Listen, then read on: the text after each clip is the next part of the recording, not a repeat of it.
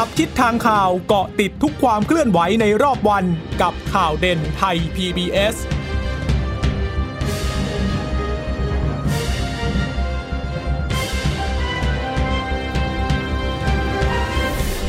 วัสดีค่ะ สวัสดีค่ะ ต้อนรับคุณผู้ฟังสู่ข่าวเด่นไทย PBS นะคะ เราพบกันเป็นประจำทุกวันจันทร์ถึงศุกร์บ่ายๆแบบนี้ค่ะ อัปเดตข้อมูลข่าวสารที่เกิดขึ้นในรอบวันกับดิฉันจีราชาตาเอี่ยมรัศมีและคุณพึ่งนภาคล่องพยาบาล ก่อนที่เราจะส่งตอบประเด็นไปยังข่าวคำมิติใหม่ทั่วไทยนะคะ ก็เช่นเคยนะคะ เรามาดูกันว่าในรอบวันที่ผ่านมาเนี่ย มีเรื่องไหนประเด็นไหนที่อยู่ในความสนใจกันบ้างนะคะ ค่ะ อย่างวันนี้นะคะก็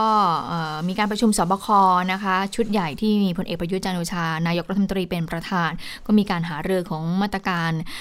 การเปิดรับนักท่องเที่ยวด้วยนะคะ การต่ออายุพรกฉุกเฉินออกไปอีก 1 เดือนนะคะ ก็สิ้นสุดวันที่ 31 ตุลาคม ก็เป็นการต่ออายุครั้งที่ 6 แล้วนะคะคะเรื่องของครูทำร้ายนักเรียนนะคะ แล้วก็เป็นนักเรียนเล็กๆนะคะอนุบาลด้วยนะก็สร้างความไม่พอใจแล้วก็กังวลใจให้กับพ่อแม่ผู้ปกครองอย่างมากนะคะ ซึ่งวันนี้เนี่ยผู้ปกครองหลายคนเนี่ยก็เดินทางไปโรงเรียนดังกล่าวนะคะเพื่อที่จะไปขอดูกล้องวงจรปิดนะคะว่าที่ผ่านมาเนี่ยลูกตัวเองเนี่ยถูกทำร้ายบ้างหรือเปล่านะคะ แล้วก็มีเรื่องของการเมืองนะคะ หลังจากที่คุณหญิงสุดารัตน์เกยุราพันธ์นั้นได้ประกาศได้ขอลาออกนะคะแล้วก็หัวหน้าพัก พื่อไทยคุณสมพงษ์มรวิวัฒน์ก็ลาออกด้วยรวมถึงแกนนำคนสำคัญอื่น ๆ ก็ลาออกด้วยก็ทำให้ต้องมีการประชุมกรรมการบริหารพักในวันนี้ เพื่อที่จะพิจารณาว่าจะไปตกลงกันว่าจะเลือกคณะกรรมการบริหารพักในวันไหนนะคะะเราก็มาเริ่มที่เรื่องของโควิด -19 กันก่อนละกันนะคะค่ะ วันนี้ก็ต้องติดตาม เพราะว่าวันนี้เนี่ยเป็นครั้งแรกในรอบโอ้เป็นเดือนเหมือนกันนะ ที่มีการถแถลงอีกครั้งหนึ่งของทางนายแพทย์ทวีสินวิษณุโยธินนะคะโฆษกของสบคก็เปิดเผยถึงสถานการณ์การระบาดของโควิด -19 ในประเทศค่ะ บอกว่าวันนี้ถ้าเฉพาะสถานการณ์ผู้ติดเชื้อรายใหม่เพิ่มเยอะทีเดียวนะ 22 คน แต่ว่าเป็นคนที่เดินทางกลับมาจากต่างประเทศทั้งนั้นเลยค่ะ ทั้งจากปากีสถานซูดานใต้ฟิลิปปินส์แล้วก็อินเดีย 16 คนเนี่ยมาจากซูดานใต้นะคะ ทุกคนเป็นเพศชายหมดเลย สัญชาติไทยค่ะ อายุตั้งแต่ 27-54 ปี ก็กลุ่มนี้เป็นทหารก็คือเป็นทหารช่างที่เขาไปปฏิบัติภารกิจแหละ ครบวงรอบเดินทางกลับไทย ก็มีการกลับมาโดยเครื่องบินเช่าเหมาลำนะคะ แล้วก็เข้าพักสเตทควอนตีน 22 กันยายนนี้เอง ตรวจหาเชื้อครั้งแรก 26 กันยา พบเชื้อไม่มีอาการเลยค่ะ แล้วก็รักษาตัวที่โรงพยาบาลพระมงกุฎเกล้านะคะ อีกคนหนึ่งเป็นนักเรียนชายไทยอายุ 13 ปีค่ะมาจากปากีสถานก็มาพร้อมกับครอบครัวกันเนี่ยค่ะ มาเที่ยวบินเดียวกับที่มีผู้ป่วยยืนยันก่อนหน้า 2 คน อยู่สเตทควอนตีนที่ชนบุรีมาถึงวันที่ 13 กันยาตรวจหาเชื้อครั้งที่ 2 อืเกือบจะเส้นสุดช่วงกักตัวแล้วนะตรวจพบวันที่ 26 กันยาค่ะ ไม่มีอาการเหมือนกัน ก็พบเชื้อก็ต้องเข้าไปรักษาตัวที่โรงพยาบาล อีกคนนึงเป็นผู้ชายไทยค่ะ อายุ 24 ปี เป็นทหารเหมือนกัน แต่ว่าเขาไปศึกษาวิชาทหารจากฟิลิปปินส์นะคะ เดินทางถึงไทย 23 กันยา ก็พักสเตทควอนตีนที่ชนบุรีค่ะ หาเชื้อครั้งแรกวันที่ 26 เลย ก็พบเชื้อไม่มีอาการนะคะ ก็เลยรักษาอยู่ที่โรงพยาบาลแหลมฉบังจังหวัดชลบุรีค่ะ อีก 4 มาจากอินเดีย 3 คนแรกเนี่ย เป็นคุณแม่กับลูกๆ สัญชาติอินเดียนะคะอายุ 35 ปีแล้วก็ 7 ปี แล้วก็มีผู้ชายสัญชาติอินเดียอายุ 38 ปีอีกคนหนึ่งค่ะ ก็ กลุ่มนี้เป็นผู้ชายเนี่ยมีใบอนุญาตทำงาน เดินทางถึงไทย 23 เข้าพัก alternative state quarantine นะคะตรวจหาเชื้อครั้งแรกวันที่ 26 พบเชื้อไม่มีอาการเหมือนกัน ส่วนคนสุดท้ายในกลุ่มนี้เป็นชายอินเดียทั้งนั้นเลยค่ะ เป็นเป็นชายสัญชาติอินเดียค่ะ ก็คือ 4 คนจากอินเดียเนี่ยเป็นคนอินเดียหมดเลยนะคะเป็นพนักงานบริษัทค่ะ คนนี้ถึงไทยวันที่ 25 กันยาพัก alternative state quarantine เหมือนกัน หาเชื้อครั้งแรกวันที่ 25 กันยาก็พบเชื้อเลยไม่มีอาการ แสดงว่ากลุ่มที่เข้ามา 22 คนนี้ไม่มีใครมีอาการเลยนะ โอ้อันนี้ค่อนข้างอันตรายทีเดียวค่ะ ก็ทำให้ผู้ป่วยยืนยันสะสมล่าสุดอยู่ที่ 3,545 คนแล้วนะคะ แล้วก็รักษาตัวอยู่ในโรงพยาบาลตอนนี้ 117 คนไม่มีผู้เสียชีวิตเพิ่มนะคะ ค่ะะทำไมดูสถานการณ์โลกกันบ้างนะ วันนี้เนี่ยถือว่าเป็นเราจะได้เห็นเนี่ยตัวเลขของผู้เสียชีวิต แตะ 1 ล้านรายเป็นวันแรกนะคะโดยขณะนี้เนี่ยมียอดผู้ติดเชื้อทั่วโลกตอนนี้33 ล้าน3แสนคนแล้วนะคะ แล้วก็ประเทศสหรัฐอเมริกาก็ยังมีผู้ป่วยสะสมมากที่สุดนะคะ รองลงมาก็คืออินเดียแล้วก็บราซิลนะส่วนประเทศไทยก็อยู่ในลำดับที่ 138 นะคะ ซึ่งสถานการณ์การระบาดทั่วโลกคุณหมอก็บอกว่า ปัจจุบันเนี่ยจะเห็นได้ว่า 3-4 วันเนี่ยก็จะแตะที่ 1 ล้านรายแล้วนะคะ ก็ถือว่าเป็นสถานการณ์ที่ไม่น่าไว้วางใจเลยนะคะ ส่วนเมียนมาวันนี้คุณหมอก็พูดถึงเรื่องของการตัวเลขการติดเชื้อด้วยนะคะ คุณหมอบอกว่าหลังๆก็จะเห็นว่าเมียนมาเนี่ยพบผู้ป่วยเพิ่มสูงขึ้นนะคะ โดยคุณหมอก็ให้เห็นให้แสดงให้เห็นกราฟให้ดูว่าในช่วงเดือนสิงหาคมเนี่ยการระบาดเนี่ยยังอยู่ชายแดนฝั่งอินเดียอยู่เลยนะ พอมาต้นเดือนกันยายนเนี่ยก็เริ่มกระจายมาถึงใจกลางของประเทศละนะคะและถ้าเกิดกระจายมาถึงอย่างประเทศถ้าเกิดไปทางฝั่งตะวันตก มันก็จะมาใกล้ชิดกับชายแดนไทยแล้วนะคะ ซึ่งประเทศไทยเราก็มี 10 จังหวัดที่อยู่ติดกับชายแดนเมียนมานะคะก็เป็นสถานการณ์ที่ต้องระวังอยู่เช่นเดิมนะในเรื่องของโควิด -19 ที่ระบาดในเมียนมาและอย่างวันนี้เนี่ยสถานการณ์การระบาดในเมียนมาเนี่ยก็พบผู้ติดเชื้อนะคะ ก็แตะ 10,000 คนแล้วนะคะ มีผู้เสียชีวิตเนี่ยออยู่ที่ 226 คน แล้วก็มีผู้ป่วยสะสมเพิ่มขึ้นมา 700 กว่าคนนะคะ ก็เป็นสถานการณ์ที่คุณหมอบอกว่าก็ขอให้ประชาชนที่อยู่ในพื้นที่จังหวัดชายแดนเนี่ยก็ ยกกาดอย่างยกกาดอย่างสูงเลยนะคะในการระวังป้องกันการติดเชื้ออยู่เช่นเดิมนะคะ ก็ไม่อยากให้กาดตกก็ถือว่าเป็นชายขอบของประเทศไทยนะคะที่อยู่บริเวณนั้น ส่วนเรื่องของการต่ออายุพรกรแล้วก็มาตรการเปิดรับนักท่องเที่ยวนะคะวันนี้คุณหมอซิสเวสินก็พูดเอาไว้เหมือนกันนะคะ บอกว่าวันนี้เนี่ยก็ มีการพิจารณาต่ออายุพรกฉุกเฉินอีกหนึ่งเดือนนะคะ ก็เป็นครั้งที่ 6 แล้วนะคะ ก็จะไปสิ้นสุดวันที่ 31 ตุลาคม ไปฟังเสียงของคุณหมอทวีสินกันค่ะค่ะ เห็นควรเสนอต่อคณะรัฐมนตรี พิจารณาขยายระยะเวลาการประกาศสถานการณ์ฉุกเฉินในเขต ในทุกเขตท้องที่ทั่วราชอาณาจักรในคราวที่6นะครับต่อเนื่องไปในวันที่ 1 ตุลาคมนะครับถึง 31 ตุลาคม 2563 นะครับก็คือวัตถุประสงค์ยังคงเช่นเดิมนะครับ คือเพื่อควบคุมป้องกันโรคเท่านั้นนะครับในเรื่องอื่น ๆ ไม่ว่าจะเป็นเรื่องทางด้านการชุมนุมแรงหลาย มีกฎหมายอื่นๆ ก็ในการดูแลกันไปนะครับ นี่คือสิ่งที่ทางคณะกรรมการนะครับ ก็ได้อนุมัติไปตรงนี้นะครับ เรื่องที่สองก็คือเป็นเรื่องของการพิจารณา ออนุญาตในการที่จะให้สมาคมแบดมินตันแห่งประเทศไทยเสนอการจัดการแข่งขันแบดมินตันระดับนานาชาติหรือ W ประธานโทษครับ BWF World Tour ในประเทศไทยนะครับซึ่งอันนี้ก็นำเรียนว่าการกีฬาก็เป็นเรื่องหนึ่งที่สอดคล้องกันกับเรื่องของการสร้างชื่อเสียง และก็นำเอาเรื่องของเศรษฐกิจเข้ามาด้วย การแข่งขันแบดมินตันระดับนานาชาตินี้บอกว่าไม่ได้เกิดขึ้นง่าย ๆ แต่ครั้งนี้ไทยได้รับความเเรียกว่าความเห็นชอบจากทางสมาคมแบดมินตันของโลกนะครับว่าให้เลือกใช้ประเทศไทยในการเป็นสถานที่ในการจัดการแข่งขัน ซึ่งมี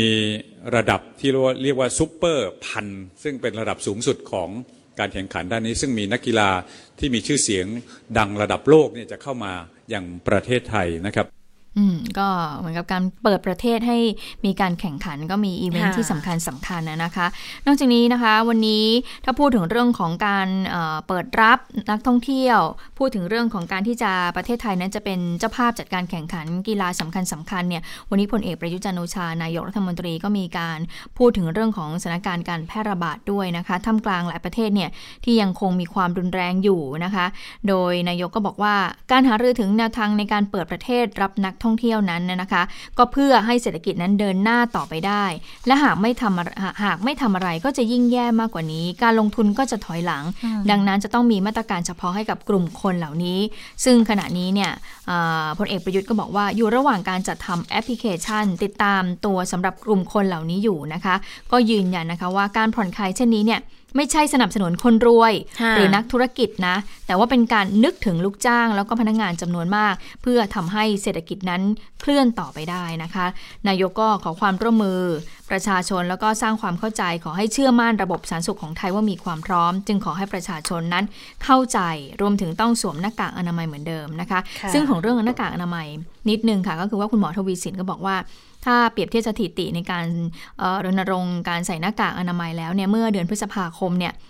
กับปัจจุบันนี้เขาบอกว่าโอ้ยปัจจุบันนี้ลดน้อยลงกว่าเดิมนะคะค่ะลดน้อยลงกว่าเดือนช่วงเดือนพฤษภาคมนะค่อนข้างที่จะเยอะอยู่เหมือนกัน ก็บอกว่าถูกเยอะเลยอะถูกลงเยอะเลยอะค่ะ อืม ก็คือว่าถ้าจะให้ดีเนี่ยต้องถ้าเกิดว่าจะป้องกันการแพร่ระบาดของเออเชื้อไวรัสโควิด -19 ได้เนี่ยก็จะต้องทุกคนจะต้องใส่หน้ากากอนามัยร้อยละค่ะ90 มากกว่า 90 ขึ้นไป แต่คุณคุณหมอทวีสินบอกว่าปัจจุบันเนี้ยคือคนอะเอ่อเริ่มแบบกาดตกละใส่หน้ากากน้อยลงนะคะก็มีความเป็นห่วงในเรื่องนี้ แล้วก็ยังขอความร่วมมือประชาชนให้เอ่อช่วยกันดูแลรักษาสุขภาพเหมือนเดิมค่ะค่ะ มาดู 6 กลุ่มกันหน่อย ก็มีการอนุญาตผ่อนคลายเพิ่มเติมอะนะคะ ก็จะเป็นกลุ่ม long stay ด้วยเอ่อทีนี้เนี่ยก็ยืนยันเรื่องมาตรการกักตัวยังอยู่ที่ 14 วันนะคะ เหมือนกับที่ทำมาตลอดรวมถึงกลุ่มนักธุรกิจที่เข้ามาระยะสั้นด้วย ก็เป็นความคืบหน้าเพิ่มเติมนะคะ ก็คือเออมีอีก6กลุ่มค่ะ ก็จะเป็นกลุ่มนักกีฬาต่างชาติอืมก็ที่บอกที่จะมีจัดการแข่งขันทั้งแบดทั้งจักรยานด้วยจักรยานอ่าอ่า นี่จะเป็นจักรยานทางไกลนานาชาติ ช่วง 16อะ6ถึง 16 ตุลาค่ะ อันนี้แข่งในพื้นที่ จังหวัดสมุทรสงคราม เพชรบุรีประจวบคีรีขันธ์ชุมพรระนอง แล้วจะไปสิ้นสุดสุราษฎร์ธานี โอ้เป็นทางยาวเลยนะคะ แล้วมาตรการเนี่ย ก็คือจะต้องอยู่ state quarantine ที่โรงแรมรัตนโกสินทร์ 14 วันนะคะ 2 ก็จะมีแนวทางปฏิบัติการกักกันตัวนักบิน ลูกเรือบริษัทการบินไทย เที่ยวบินรับส่งบุคคลกลับไทยฮะอันนี้ก็จะมีลูกเรือประมาณ 300 กว่าคน ขอเข้า state quarantine เพราะว่าเส้นทางบินเนี่ย สหรัฐอเมริกา ก็ก็ต้องกักตัวแน่นอนอยู่แล้ว ที่ประชุมก็รับทราบหลักการนะคะ แล้วก็ให้ดูแลอ่าบุคคลสัญชาติไทยที่ทำหน้าที่ในเที่ยวบินพิเศษที่เดินทางกลับมาราชอาณาจักรไทยด้วยนะคะ 3 จะเป็นคนที่ถือวีซ่าประเภทคนอยู่ชั่วคราวค่ะ เป็นพวกนั้นอิมิเกรนประเภทต่างๆนะคะ ก็เป็นนักธุรกิจที่ไม่มีใบอนุญาตทำงานประเภทต่างๆ แต่คือเขาต้องเดินทางเข้าออกไงกลุ่มนี้ก็จะมีอยู่จำนวนมากเหมือนกัน ที่เขามาเขาต้องต้องมาแบบติดต่อธุรกิจอย่างเงี้ยค่ะ ซึ่งจะเป็นการเอื้อประโยชน์ต่อการขับเคลื่อนเศรษฐกิจภาพรวมด้วย ก็เห็นควรว่าจะต้องอนุญาตนะคะ แต่ทีนี้จะเข้ามาเนี่ยต้องมีตังนะ ไม่ใช่มาแบบธรรมดาไม่ได้ บัญชีเงินฝากย้อนหลัง 6 เดือนติดต่อกันเงินไทยไม่น้อยกว่า 5 0 0แสนบาท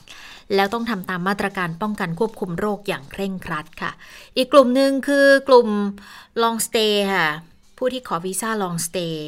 สำหรับตามที่ครมอนุมัติหลักการไป 15 กันยา แล้วก็ special tourist visa นะคะ ก็คือกลุ่มนักท่องเที่ยวละกลุ่มนี้ ก็เห็นควรว่าให้กระทรวงท่องเที่ยวและกีฬาเนี่ยไปคุยกับกระทรวงการต่างประเทศและหน่วยงานที่เกี่ยวข้อง ต้องมีเงื่อนไขในการตรวจลงตราให้สอดคล้องกันบนพื้นฐานการคำนึงถึงประโยชน์ของประเทศที่จะได้รับจากการเดินทางเข้ามาค่ะ 6 จะเป็นกลุ่ม a p e c Card ค่ะ กลุ่มนี้เป็นนักธุรกิจเหมือนกัน แต่ว่าเป็นนักธุรกิจที่ทำงานในพื้นในภูมิภาค ได้รับการคัดกรองได้รับการยอมรับจากประเทศ a p e c 18เอ่อ a p e c 18 ประเทศต้นทางนะคะ กลุ่มนี้หลายแสนคนเลยที่ บอกว่าจำนวนเนี่ยมีหลายแสนคน แล้วก็จะมีในกลุ่มนี้ที่ต้องการเข้ามาในประเทศไทยค่อนข้างเยอะด้วยเหมือนกันนะคะ ก็เลยอนุมัติละว่า APEC Card เนี่ยเข้ามาได้ แต่จะเลือกกลุ่มประเทศความเสี่ยงน้อยด้วย นิวซีแลนด์ ออสเตรเลีย สิงคโปร์ มาเลเซียเกาหลีใต้ญี่ปุ่นจีนฮ่องกงคาดว่ากลุ่มนี้แสนคนเลยค่ะ แล้วก็ต้องมีมาตรการป้องกันควบคุมโรคเช่นเดียวกัน 6 ก็คือคนที่ประสงค์จะพำนักในประเทศไทยระยะสั้นและระยะยาวเดินทางเข้ามาในราชอาณาจักร ถ้าจะอยู่ 60 วันเนี่ย ขอต่อได้อีก 30 วันอืมต้องมีตังค์ค่ะ กลุ่มนี้คัดจากตังค์ด้วย เงินฝากย้อนหลังเทียบเป็นเงินไทยไม่ต่ำกว่า 5 0 0แสนบาท แล้วกระทรวงการต่างประเทศจะเป็นคนพิจารณานะคะ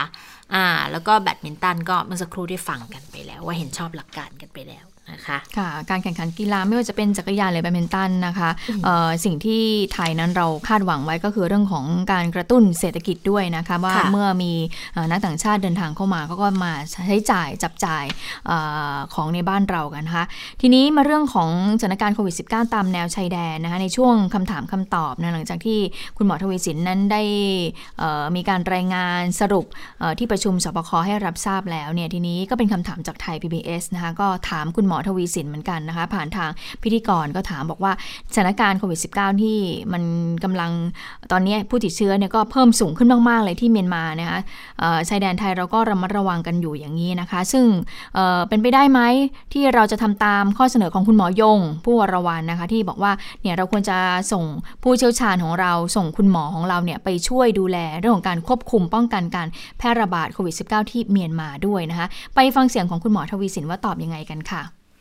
โดยหลักการของการจัดการหรือควบคุมป้องกันโรคติดต่อ โดยทางภาคของทางประเทศเพื่อนบ้าน มีความร่วมมือกันอย่างดีอยู่แล้วนะครับ ไม่ว่าจะเป็นโรคอื่นๆมาเลเรียนะครับ เรื่องของไข้เลือดออกอะไรทั้งหลายเนี่ยมีการร่วมมือกันอย่างดีระหว่างประเทศเพื่อนบ้าน ครั้งนี้ทางกระทรวงสาธารณสุข ท่านรองนายกรัฐมนตรีรัฐมนตรีว่าการกระทรวงสาธารณสุข ท่านอนุชินชาญวิรกูล ก็ได้มอบนโยบายให้กับทางกระทรวงการกระทรวงสาสาสาธารณสุขนะกับประสานกับทางกระทรวงการต่างประเทศได้ต้องพูดคุยกันไปรวมถึงทาง WHO ในพื้นที่ด้วย ว่าต้องพูดคุยกันนะครับ แล้วก็โยงไปยังพื้นที่ก็คือทางประเทศที่เป็นที่มีต้นทางในการระบาดนี้ เราพร้อมให้ความร่วมมือในการที่จะตรวจ หรืออย่างน้อยที่สุดก็ขอบชายแดนนะตอนนี้ สิบจังหวัดที่ขอบชายแดน ถ้ามีคนต่างชาติที่เข้ามา เราก็ร่วมมือกันในการที่จะทำงานด้านนี้ ก็รอเพียงการตอบรับหรือการที่จะร่วมมือกันในเชิงลึกมากขึ้นกว่าไปกว่านี้นะครับ ก็จะทำให้เราได้สามารถที่จะดูแล พี่น้องประชาชนของทั้งสองประเทศทั้งสองฝั่งได้ครับ ค่ะ แต่ว่าเห็นเท่าที่ฉันสอบถามจากทางผู้ว่าราชการจังหวัดตากที่อออยู่ชายแดนไทยเมียนมานะคะก็บอกว่าทุกวันนี้เนี่ยเราก็ส่งพวกเครื่องมืออุปกรณ์ต่างๆเนี่ยให้กับทางฝั่งนู้นอยู่เหมือนกันนะคะ แต่ว่าในเรื่องของออผู้เชี่ยวชาญที่จะเราจะส่งไปเนี่ยเขาบอกว่าจะต้องให้ทางเมียนมานั้นร้องขอมา อันนี้ก็เป็นข้อมูลจากคุณหมอโสพลเอี่ยมสิริทาวรที่พูดเอาไว้เมื่อสัปดาห์ก่อนนะคะ แต่ว่าเมื่อวันนี้ค่ะ คุณหมอสุขุมกาญจนพิมายก็พูดถึงเรื่องของการเตรียมพร้อมสถานการณ์โควิด -19 ตามแนวชายแดนไทยเมียนมาเหมือนกันนะคะ โดยคุณหมอบอกว่าตอนนี้เนี่ยกระทรวงสาธารณสุขก็มีอยู่ 2 แนวทาง ก็คือเรื่องของการควบคุมเข้าออกระหว่าง 2 ประเทศนะคะโดยบริณาการร่วมกันทั้งฝ่ายปกครองฝ่ายความมั่นคง สาธารณสุขอยู่นะคะ และกระทรวงสาธารณสุขก็นำทีมลงตรวจ โดยเฉพาะการใช้รถตรวจชีวนิรภัยพระราชทานนะคะ ซึ่ง เมื่อน่าจะเป็นเดือนก่อนมั้งนะคะ ที่รถตรวจเชื้อชีวนิรภัยพระราชทานเนี่ยลงพื้นที่ไป ปรากฏว่าก็ไปตรวจเชื้อกลุ่มเสี่ยงเหมือนกัน ไม่พบผู้ติดเชื้อนะคะ นอกจากนี้ทางกระทรวงก็ยังเตรียมการรองรับการแพร่ระบาดไว้ด้วย ก็คือเรื่องของการเตรียมพร้อมเรื่องของโรงพยาบาล สถานบริการทางการแพทย์ต่างๆนะคะ หน้ากากอนามัยชุด PPE แล้วก็มีการตั้งวอลลุ่มขึ้นนะคะ เพื่อติดตามสถานการณ์อย่างทันท่วงทีนะคะ แล้วก็พูดได้ว่าตอนนี้เนี่ยเราก็ติดตามสถานการณ์ในเมียนมาอย่างใกล้ชิดทีเดียวค่ะก็มีความเป็นห่วงเหมือนกันจากก่อนหน้านี้นะที่มีเคยมีคุณหมอที่อยู่ตามโรงพยาบาลชายแดนออกมาโพสต์ข้อความนะคะ ในเรื่องของแบบว่าแบบเป็นห่วงในเรื่องของการขาดแคลนอุปกรณ์ ปรากฏว่าพอหลังจากคุณหมอโพสต์เนี่ย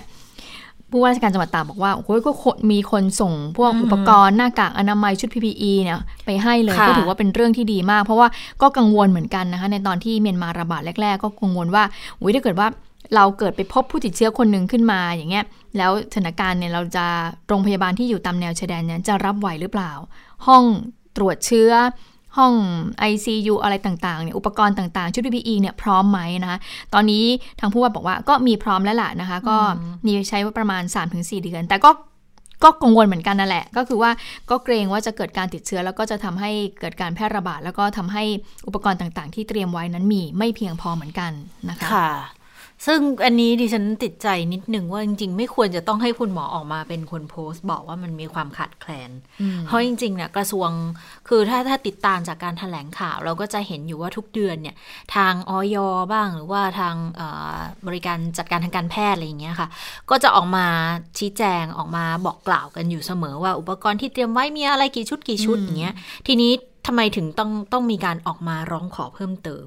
คือก็เลยสงสัยอยู่เหมือนกันว่า แอบแล้วมีการตามตามกฎหรือว่าตามวิธีการในการขอจัดสรรแบ่งปันอุปกรณ์เนี่ยเขามีการพูดคุยกันยังไงบ้างนะคะ เพื่อที่จะไม่ให้เกิดเหตุในลักษณะเนี้ยเพราะว่า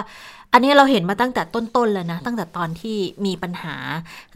อุปกรณ์ไม่พอจริง ๆ ตั้งแต่ตอนแรกแล้วเหมือนกันบอกว่าตรงนี้โรงพยาบาลนี้ขาดโรงพยาบาลนี้ขาดซึ่งจริงมันก็ไม่ไม่น่าจะเกิดขึ้นแบบเนี้ยพอมันมีปัญหาตรงเรารู้แล้วนี่ว่าพรมแดนทางตะวันตกเริ่มมีปัญหาเนื่องจากการระบาดของของเมียนมา ก็น่าที่จะจัดสรรอืมอุปกรณ์ทางการแพทย์เวชภัณฑ์ต่าง ๆ เนี่ย ไปไว้ตรงนั้นก่อนเลย คือมันไม่ควรจะรวมศูนย์อยู่ตรงกลางเยอะเกินไปหรือเปล่า อันนี้คือตั้งข้อสังเกตเฉยๆนะจริงๆเขาอาจจะจัดสรรแล้วก็ได้ แต่ว่าอืมของยังอาจจะไปไม่ถึงนะอืมตอนที่คุณหมอร้องขอก็ได้อืมนะคะช่วงแรกๆที่มีข่าวว่าคุณหมอร้องขอเนี่ยหลังจากนั้นเนี่ยไม่นานเนี่ยทางเอ่อสาธารณสุขในพื้นที่นะคะก็ก็จะมีเป็นสาธารณสุขพื้นที่จังหวัดตากอ่ามันก็จะไปรวมสสจเนอะกับค่ะจังหวัดอื่นๆ เพชรบูรณ์อุตรดิตถ์เท่าที่ฉันเออพอจะจำข้อมูลได้นะคะเขาก็ค่ะจะรวมเป็นเหมือนกลุ่มกลุ่มเป็นคลัสเตอร์กลุ่มกลุ่มอืมจังหวัดนะคะก็มีการพูดคุยแล้วก็ซักซ้อมกันแล้วแหละถ้าเกิดการระบาดแล้วโรงพยาบาลที่อยู่ตามแนวชายแดนเนี่ยมีไม่เพียงพอ เขาก็จะร้องขอจะส่งมาจากตรงไหนตรงไหนอ่าเขาจะส่งมาจากไอ้ใช่ไหไอ้ไอ้กลุ่มที่จังหวัดตากเนี่ยค่ะเข้าไปอยู่ร่วมกับอุตรดิตถ์อุตรดิตถ์ตอนนี้ไม่มีไม่มีปัญหาไม่มีปัญหาเรื่องของชายแดนใช่ไหมเพราะฉะนั้นค่ะเขาจะส่งอุปกรณ์อันเนี้ย เอ่อเป็นมาลักษณะของการเช็คลิสต์แล้วก็ใช่เคลื่อนย้ายอุปกรณ์ แล้วก็มีการซ้อมอ่าด้วยซ้อมขอเรื่องของอุปกรณ์เวชภัณฑ์ต่างอ่าๆเนี่ยทางกลุ่มจังหวัดตอนนี้เขาก็มีการพูดคุยแล้วก็ค่ะมีการซักซ้อมกันถึงเรื่องนี้อืมเอาไว้เหมือนกันนะคะค่ะแต่ว่างั้นก็เรื่องแสดงว่าเป็นไปได้แล้วว่าว่าโพสต์มาก่อนหน้าที่จะมีการจัดสรรของไปถึงอืมอืม แต่ว่าผู้ว่าบอกว่าตั้งแต่พอมีโพสต์เนี่ยก็มีคนส่งมาเรื่อยๆแหละ พอมีส่งคนมาส่งมาเรื่อยๆเนี่ยก็เราก็ต้องคือแบบว่าก็เราก็ต้องแบ่งปันอ่าเพื่อนบ้านเราด้วย ก็นะคะเผื่อเหลือดีกว่าเผื่อขาดอืมจริง ๆ นั่นแหละของอย่างเงี้ยเพราะว่าจริง ๆ เอาจริงๆพวกชุดแบบนี้เนี่ย เป็นของที่ถ้าเกิดไม่ได้เอาออกมาใช้ มันก็ก็เสื่อมสภาพไปตามเวลานะคะคือคือของมีอายุการใช้งานถ้าเกิดไม่ได้ใช้เนี่ย ก็เอามาใช้ตอนหลังมันอาจจะแบบมีปัญหา คือไม่ไม่สามารถป้องกันได้ร้อยเปอร์เซ็นเหมือนกับตอนที่ยังไม่หมดอายุการใช้งานก็ได้อืมดังนั้นของพวกนี้มันก็ถือว่าเป็นของสิ้นเปลืองระดับหนึ่งแหละ ก็อยู่ที่การบริหารจัดการสต็อกด้วยเป็นส่วนหนึ่งอะนะคะ แต่สิ่งที่เรามีการคุยกันหารือกันก็คือว่านอกจากอุปกรณ์เวชภัณฑ์ที่เราจะเอ่อส่งไปให้ทางเมียนมาแล้วเนี่ยให้ขด้วยเราก็จะต้องแบบว่าส่งผู้เชี่ยวชาญนะคะค่ะไปถ่ายทอดประสบการณ์ในการที่ควบคุมการป้องกันการแพร่ระบาดของโรคไหม เพราะว่าคุณหมอยงเนี่ยเมื่อเออสัปดาห์ที่แล้วคุณหมอยงก็บอกว่า เราจะมาตั้งรับอย่างเดียวไม่ได้นะ เราต้อง proactive เออเราต้องเชิงรุกส่งไปเลยแล้วใช่ ไปดูสถานการณ์ในพื้นที่อืมเลยว่าจะเป็นยังไงบ้าง อันนี้น่าสนใจนะค่ะแล้วจริง ๆ เนี่ย เราเป็นกลุ่มประเทศอาเซียนที่ก็มีความร่วมมือในด้านนี้อยู่แล้วด้วยนะใช่คือสามารถที่จะไปได้เลย แต่ว่ามันจะติดอยู่นิดนึงว่าเขาต้องร้องขอใช่ก่อนเราไม่สามารถที่จะอยู่ๆบอกว่าฉันจะส่งทีมแพทย์ไปช่วยเลยอืมคือไม่ได้สิ่งที่เราทำได้คือ เราประกาศอืมว่าเราพร้อมนะนะอ่าถ้ายูขอมาเมื่อไหร่เนี่ยส่งไปได้ทันทีเลยอืมแล้วศูนย์พวกเวชภัณฑ์อะไรอย่างเงี้ยค่ะ อยู่ในประเทศไทยนะมของอาเซียนเนี่ยอยู่ในประเทศไทยดังนั้นก็ค่อนข้างที่จะอ่ามีความพร้อมในระดับที่มั่นใจได้เลยแหละอืมอยู่ที่ว่าเขาจะร้องขอหรือเปล่า ซึ่งดูแล้วเมียนมาเนี่ย สถานการณ์ถ้าเกิดสมคือเทียบศักยภาพด้านสาธารณสุขนะอืมก็คงไม่เทียบเท่าทางทางมาเลหรือว่าทางอืมสิงคโปร์แน่ ๆ อยู่แล้วแหละอืมคือถ้าเขาร้องขอมาก็ที่ติดกันที่สุดเร็วที่สุด ก็ประเทศไทยเนี่ยแหละค่ะอืมก็อยู่ที่การเตรียมความพร้อม ซึ่งก็เชื่อว่าตอนนี้ก็คงมีการพูดกันแล้วเพราะแรกๆเนี่ยที่จะระบาดที่ยักษ์ไข่ใช่ไหมคะอ่าตอนนั้นยักษ์ไข่จะก็อยู่ไกลทางหน่ทางบังคลาเทศใช่อยู่ทางตะวันตกของทางพม่าใช่ไหมแต่ตอนนี้มันเริ่มลุกไล่ละมาลุกไล่มาตอนถึงมาละกแมลางงแล้วอะเออมันก็จะใกล้ชายแดนไทยขึ้นมาเรื่อยๆ แล้วอะนะคะ ทีนี้ว่าถ้าเกิดว่าเราเนี่ยส่งเครื่องไม้เครื่องมือ เราส่งผู้เชี่ยวชาญไป เราถ่ายทอดประสบการณ์ควบคุมการแพร่ระบาดให้เขาว่าเราดูแลยังไงนะคะก็อย่างน้อยๆถ้าเกิดว่าเขาควบคุมได้นะคะอ่าเราก็จะอุ่นใจมันส่งผลดีกับเอเราออยู่แล้วด้วยส่งผลดีเราแน่นอนเลย เพราะว่าตอนนี้เนี่ยเราก็ยังต้องคุมเข้มตามแนวชายแดน โดยเฉพาะผู้ที่จะลักลอบเข้าเมืองโดยค่ะผิดกฎหมายนะคะ จริง ๆ วันนี้เนี่ยมีการพูดคุยกันที่ด้านแม่สายหรือว่าทางทางของเออ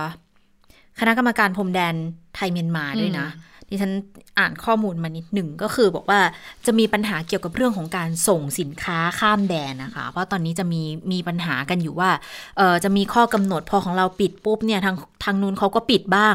เออแล้วเราก็เลยมีปัญหาในเรื่องของการส่งข้าวส่งของอุปโภคบริโภคไปยังฝั่งนู้นคือทั้งสองฝั่งแหละเขาจะข้ามมาเอาที่เราก็ก็ลำบากเราจะส่งไปที่เขาก็ยากอยู่เหมือนกันดังนั้น ก็เลยบอกว่า อันนี้ต้องคุยกันแล้วเพราะว่าก่อนหน้านี้พอปิด ปิดปุ๊บ เราปิดปุ๊บเขาปิดปุ๊บเนี่ยกลายเป็นว่ารถที่ขนส่งสินค้า เอกชนได้รับผลกระทบ เอกชนที่ว่านี่พอเขาได้รับผลกระทบปุ๊บประชาชนได้รับผลกระทบตามค่ะเพราะว่ามันเป็นสินค้าอุปโภคบริโภคด้วย ดังนั้นวัสดุอุปกรณ์ต่างๆเนี่ยมันไปไม่ถึงอะค่ะเขาก็เลยต้องบอกว่าเดี๋ยวต้องคุยกันก่อน แต่ทีนี้เนี่ยเรื่องของการควบคุมพรมแดนมันเป็นเรื่องที่ละเอียดอ่อนมาก รัฐมนตรีกระทรวงการต่างประเทศ และรองนายกรัฐมนตรีดอนปรมาณวินัยก็พูดเรื่องนี้เหมือนกัน เพราะว่าวันนี้เอ่อกตก็เข้าไป ก็กตก็ต้องมีส่วนในการประชุมกับสบคอยู่แล้วอะนะคะค่ะก็ได้พูดถึงบอกว่าเรื่องของการกำชับในชายแนวชายแดนไทยเมียนมาเนี่ยบอกว่าเป็นเรื่องละเอียดอ่อนมากทั้งเรื่องของการแพร่ของโรคและการตรวจสอบ คือเบื้องต้นแรงงานเมียนมาที่เขาเข้ามาในไทยแล้วเขาไม่มีงานทำอันนี้ก็ถือว่าเป็นปัญหา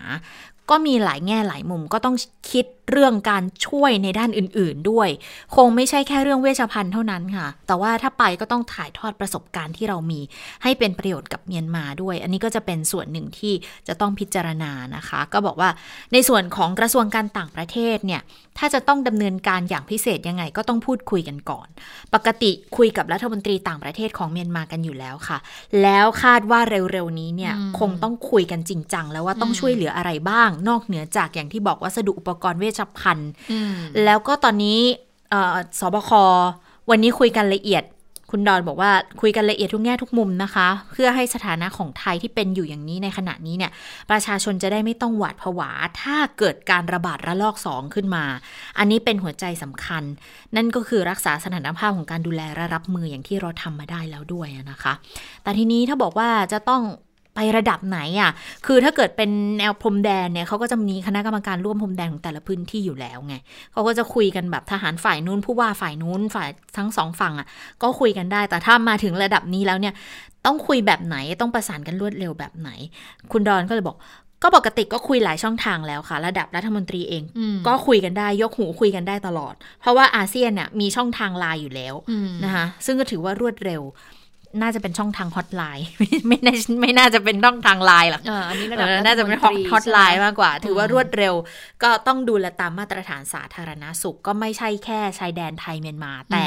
ชายแดนทั้งประเทศเลยค่ะ อืมนะคะผู้ว่าก็บอกเหมือนกันว่า ทุกวันนี้ก็พูดคุยหารือเนี่ยต่อสายโทรศัพท์พูดคุยกับทางเอ่อเจ้าหน้าที่ทางฝั่งเมียนมาทุกวันเลยนะฮะทางรัฐทุกวันอย่างตรงข้ามจังหวัดตากก็เป็นรู้สึกจะเป็นเมวดีมั้งฮะเมวดีเนี่ยยังพบผู้ติดเชื้อน้อยอยู่ผู้ว่าจังหวัดตากก็เลยบอกว่าก็ถึงแม้ตัวเลขจะสูงขึ้นนะ แต่ว่าทางเมวดีฝั่งตรงข้ามของชายแดนไทยยังยังน้อยอยู่ก็ถือว่ายังเบาใจได้ ทุกวันนี้มีการพูดคุยกันทุกวันเลยว่าจะมีมาตรการยังไง เพราะว่าก็ต้องขอความร่วมมือกัน แล้วก็ต้องบางบางทีอะจะพบผู้ติดเชื้อเดินทางข้ามมา หรือว่าค่ะผู้ติดเชื้อเดินทางข้ามไปเนี่ยก็ต้องมีการประสานข้อมูลกันตลอดเวลาเลยนะคะ ทีนี้ปรากฏว่า ในเรื่องของเอ่อผู้ติดเชื้อโดยเฉพาะที่เมียนมาเพิ่มขึ้นใช่ไหมคะ และเราก็จะเอ่อเปิดประเทศละนะคะอือหือในการรับนักท่องเที่ยวนะคะ ก็มีข้อมูลจากทางรองศาสตราจารย์ในายแพทย์ธีระวรธนรัตน์คณะแพทยศาสตร์ จุฬาลงกรณ์มหาวิทยาลัยนะคะ ก็ได้มีการโพสต์ใน Facebook เอาไว้นะคะ โดยคุณหมอก็พูดถึงสถานการณ์เอ่อไล่มาตั้งแต่ทั่วโลกเลยนะคะ แล้วก็มาเมียนมานะคะ แล้วก็คุณหมอก็พูดถึงเมียนมาบอกว่า ถ้าไปดูเนี่ยตัวเลขสถิติแล้วเนี่ยอัตราการตายตอนนี้เนี่ยขึ้นอย่างต่อเนื่องเลยนะ 2.1%จำตัวเลขนี้ไว้ก่อนนะคะอืมโดยคุณหมอบอกว่า และหากไปดูอัตราการเสียชีวิตประเทศที่มียอดติดเชื้อสะสมมากที่สุดอันดับแรก พี่ใสยมันจะอยู่ตั้งแต่ 1.6 ถึง 10.5 ซึ่งตัวเลข 2.1 เมื่อสักครู่นี้ของเมียนมาเนี่ยมันก็อยู่ในแรงนี้ 1.6 ถึง 10.5%เลยทีเดียวนะคะ ซึ่งตอนนี้เนี่ยผู้ติดเชื้อที่สูงสุดก็คือเม็กซิโกนะคะ แล้วหากดูข้อมูลย้อนหลังสำหรับกลุ่มประเทศที่แง้มประตู มักจะเกิดการติดเชื้อในประเทศภายใน 4-6 สัปดาห์ และส่วนใหญ่ก็จะมีปัญหาการระบาดซ้ำภายใน 2-6 สัปดาห์หลังจากนั้นนะคะคุณหมอก็เลยบอกว่าการจะตรวจพบว่ามีการติดเชื้อในประเทศแพร่ต่อกันมากน้อยแค่ไหนขึ้นอยู่กับปัจจัยเดียวค่ะ จำนวนการตรวจที่ต้องตรวจในวงกว้างมากกว่าที่จะไปเจาะตรวจเฉพาะกลุ่มเสี่ยง เพราะว่ารูปแบบการแพร่เชื้อและลอกสองเนี่ยหาต้นตอไม่ค่อยได้เลย ก่อนหน้านี้ที่เราติดเชื้อตอนนั้นหาต้นตอได้ไหมคุณชะตายังที่ยังไม่เจอดีเจใช่ไหมอ่าดีเจยังอืมยังไม่เจอน้องน้องพม่าก็ยังไม่เจอ อืมยังหาไม่เจอนะคะว่าติดไม่ได้ยังไง ดังนั้นคุณหมอธีรักษ์เลยบอกว่า รัฐจึงควรจัดบริการตรวจคัดกรองหลากหลายรูปแบบ ครอบคลุมทุกพื้นที่โดยเฉพาะเขตเมือง แล้วก็รณรงค์ให้ประชาชนนั้นเข้าถึงการตรวจในทุกสิทธิ์ของการรักษาพยาบาลนะคะเอ่อไม่ควรจำกัดเฉพาะคนที่มีประวัติเสี่ยง และมีอาการที่น่าสงสัย เนื่องจากว่าคนติดเชื้อมีจำนวนไม่น้อยที่ไม่มีอาการใด ๆละนะคะและหรือว่ามีอาการน้อยๆ คล้ายหวัด แต่ว่าสุดท้ายกลุ่มนี้เนี่ยก็คือสามารถที่จะแพร่เชื้อได้นะคะ ทีนี้คุณหมอก็เลยบอกว่ารัฐเนี่ยควรจะจัดบริการตรวจโควิด -19 ให้เหมือนกับการตรวจเลือด หาการติดเชื้อ HIV ได้แล้วครับนะคะ แล้วก็สำคัญที่สุดเลย หากหลงไปตัดสินใจรับนักท่องเที่ยวต่างชาติจำนวนเยอะ พร้อมกับลดเวลาการกักตัวจาก 14 วันเหลือ 7 วัน ก็รอได้เลยนะครับ รอรับหายนะระบาดซ้ำได้ ไม่ช้าก็เร็วอ่าอันนี้คุณหมอธีระค่ะโพสต์เอาไว้นะคะแต่อันนี้คุณหมอโพสต์ตั้งแต่เช้านะอืมเออแล้วก็ต้องแก้ต่างหน่อยเพราะวันนี้ก็ในที่ประชุมสบคก็ไม่ได้เคาะมาใช่ไหมเรื่องของการกักตัวลดวันกักตัวกักตัวเนี่ยอืมคือเรื่องของการลดการกักตัวเนี่ยเอ่อเมื่อสัปดาห์ที่แล้วรู้สึกจะเป็นรัฐมนตรีท่องเที่ยวใช่ค่ะออกมาพูดบอกว่าตอนแรกเนี่ยที่จะทำกันนะเรื่องของมาตรการรับนักท่องเที่ยวคือจะ 300 คนก่อนใช่ไหมค่ะกลุ่มแรกต่อเดือนนะ300 คนต่อเดือน เอ๊ะหรือต่อสัปดาห์นี้ฉันจำไม่ได้ต่อเดือนต่อเดือนใช่ไหมแล้วกลุ่มแล้วเกิด เดี๋ยวนะ คือล็อตแรกอะสามร้อยอ่าต่อสัปดาห์ค่ะอ่าต่อสัปดาห์ แล้วพอกลางเดือนก็จะได้เป็นหกร้อยแล้วเต็มศักยภาพของหนึ่งเดือนเนี่ยจะอยู่ที่พันสองอ่า แล้วจะหมดแล้วเอ่อรัฐมนตรีท่องเที่ยวก็บอกว่าถ้ากลุ่มแรกทำได้ดีเลย กลุ่มแรกทำได้ดี ก็จะพิจารณาเปิดรับนักท่องเที่ยวมากขึ้นนะคะจากที่เดือนละ 1,200 คนก็จะมากขึ้นกว่านี้นะคะ แล้วที่สำคัญบอกว่าถ้ามันดีเลย ก็จะทำไมคะเสนอคอรมอให้ลดการกักตัวจาก 14 วันเหลือ 7 วันนี่แหละ อันนี้ก็เลยคงจะเป็นที่มา ที่ทำให้คุณหมอธีระนั้นออกมาโพสต์ว่าถ้าไปลดการกักตัวเนี่ย7วันของเราก็มาตรฐานอยู่แล้วนะ 14 วันมันอาจจะส่งผลกระทบตามมาได้นะคะ ค่ะสิบสี่วันเป็นมาตรฐานอ่า14 วันเป็นมาตรฐาน 7 วันเจ็ดวันเนี่ยอาจน้อยจะลมีงผลกระทบได้ เพราะว่าอย่าลืม 14 วันเนี่ยเรายังมีหลุดรอดเลยนะอืมเออยังมีหลุดรอดออกมาที่พบการติดเชื้อเลยนะคะ ค่ะ อืม อันนี้ก็เป็นสถานการณ์โควิด -19 ที่ยังคงต้อง ต้องเฝ้าระวังอย่างเข้มงวดทีเดียวนะคะ ก็มีอยู่นิดนึงเพิ่มเติมเรื่องตามแนวชายแดนไทยเมียนมาพอดีอืมทางสาธารณาสุขเขาออกมาบอกเหมือนกัน คือในแพทย์สุขุมการจนาพิมายนะคะ โอ้โค้งสุดท้ายแล้วสิจะจะเกษียณแล้วอ๋อสัปดาห์นี้ไงคะ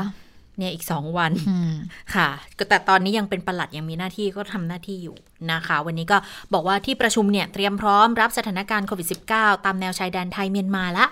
ก็คือดูสถิติเขาเพิ่มขึ้นเร็วเหมือนกันนะ มาตรการสาธารณสุขเนี่ยมีอยู่ 2 ทางค่ะ นั่นก็คือเรื่องของการควบคุมการเข้าออกระหว่างประเทศ ก็จะต้องบูรณาการร่วมกันทั้งฝ่ายปกครอง ฝ่ายความมั่นคง สาธารณสุขป้องกันช่องทางธรรมชาติตามแนวชายแดนค่ะแล้ว 2 ก็คือสาธารณสุขเนี่ยนำทีมลงตรวจ โดยเฉพาะการใช้รถตรวจ โรคติดเชื้อชีวนิรภัยพระราชทาน อันนี้จะเป็นรถของพระบาทสมเด็จพระเจ้าอยู่หัวที่บอกว่าลงไปแล้วก่อนหน้านี้ 2,000 คนไม่เจอนะคะแล้วก็จะมีการเตรียมพร้อม โรงพยาบาล สถานบริการทางการแพทย์ การพยาบาลต่างๆ ทุกระดับค่ะ อสม เตรียมหน้ากากอนามัย เตรียมชุด PPE ตั้งวอรูมที่กระทรวงสาธารณสุขติดตามด้วย คือก็ต้องบอกว่าเขาติดเชื้อไวมากเลยนะ คือถ้าดูจากวันแรกที่เมียนมาแจ้งมาเนี่ย มาจนถึงวันนี้ตอนนี้มากกว่า1 0,000 คนแล้ว ก็เท่ากับว่าแต่ละวันเนี่ย มันจะอยู่เฉลี่ยประมาณวันละพันซึ่งบางช่วงเนี่ยจะเพิ่มเข้า แล้วก็ยังพบด้วยว่าบางช่วงเนี่ยเพิ่มขึ้นเท่าตัวในหนึ่งเดือนที่ผ่านมา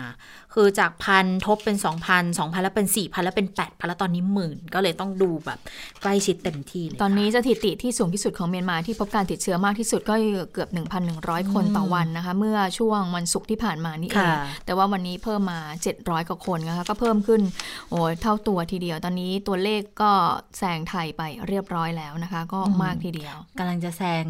มาเลเซียด้วยนะคะอันนี้ก็ก็ถือว่ารวดเร็วแต่ว่าอันดับหนึ่งยังเป็นฟิลิปปินส์อยู่เนาะตอนนี้ค่ะในอาเซียนก็คืออันดับหนึ่งก็ยังเป็นฟิลิปปินส์อยู่อ่าค่ะมาดูเรื่องของ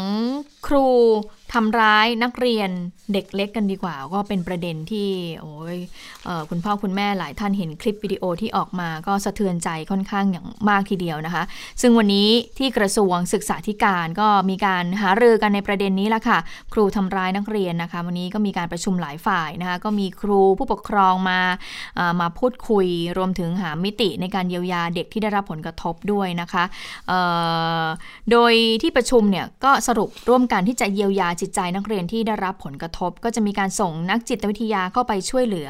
ก็มอบหมายให้ที่ปรึกษารัฐมนตรีช่วยว่าการกระทรวงศึกษาธิการเนี่ยไปหารือในรายละเอียดถึงขั้นตอนการที่จะเยียวยานักเรียนต่อไปนะคะ นอกจากนี้ก็จะต้องเยียวยาจิตใจนักเรียนถูกทำร้ายแล้วก็ต้อง เยียวยานักเรียนทุกคนด้วยไม่ใช่แค่นักเรียนที่ถูกทำร้ายเท่านั้นนะคะ ซึ่งสทกระทรวงศึกษาธิการ แล้วก็กระทรวงสาธารณสุขก็จะมีการสร้างกระบวนการดูแลจิตใจนักเรียนในโรงเรียนเอกชนต่อไปค่ะอืม ซึ่งเรื่องของนี้นะคะ ก็ปรากฏว่าวันนี้ก็มีผู้ปกครองเนี่ยไปไปไปร่วมพูดคุยด้วยนะผู้สื่อข่าวของเราคุณพัทรพรตันงามวันนี้ก็ไปไปติดตามข่าวนี้นะคะ ก็ผู้ปกครองก็นั่งอยู่ที่โต๊ะเลย คุณพัทรพรก็พยายามที่จะไปพูดคุยบอกว่าวันนี้ที่มาประชุมกันยังไง แล้วลูกของของของคุณพ่อคุณแม่ที่ที่มาประชุมวันนี้ถูกทำร้ายด้วยหรือเปล่านะคะ ซึ่งก็มีคุณพ่อท่านหนึ่งก็ให้สัมภาษณ์กับ ผู้สื่อข่าวของเราก็บอกว่าถูกทำร้าย ถูกทำร้ายแบบว่าก่อนหน้านี้เนี่ยลูกก็มาบอกเหมือนกันว่าเจ็บหลังเจ็บหลังลูกอายุสี่ขวบพ่อก็แบบนึกว่าลูกคงจะแบบว่าไปทำไปเล่นมาอะไรเงี้ยพ่อก็ไม่ได้เอะใจอะไรนะคะ ปรากฏว่าพ่อพอมาเจอคลิปอันเนี้ย ก็เลยย้อนถึงคำพูดของลูกเลยว่าไอ้ที่เจ็บหลังเจ็บหลังแล้วมันคืออะไร แล้วก็เพื่อนของลูกเนี่ยก็พูดเหมือนกันว่าเจ็บหลังเหมือนกันก็เลยรู้ว่า แล้วยิ่งมาปรากฏคลิปอีกว่าเห็นว่าตัวเองอะว่าลูกตัวเองอะถูกทำร้ายเนี่ยนะคะ ก็สะเทือนใจพ่อแม่ผู้ปกครองอย่างมากทีเดียวไปฟังเสียงของผู้ปกครองอของนักเรียนโรงเรียนหนึ่งค่ะโดนตีหลัง ครับตีหลังแบบแรงหลังหลังแอนเลย เด็กอายุเท่าไหร่คะสี่ขวบครับ สี่ขวบอันนี้เรามาทราบหลังจากเกิดเหตุนานไหมคะก็หลังจากเกิดเหตุ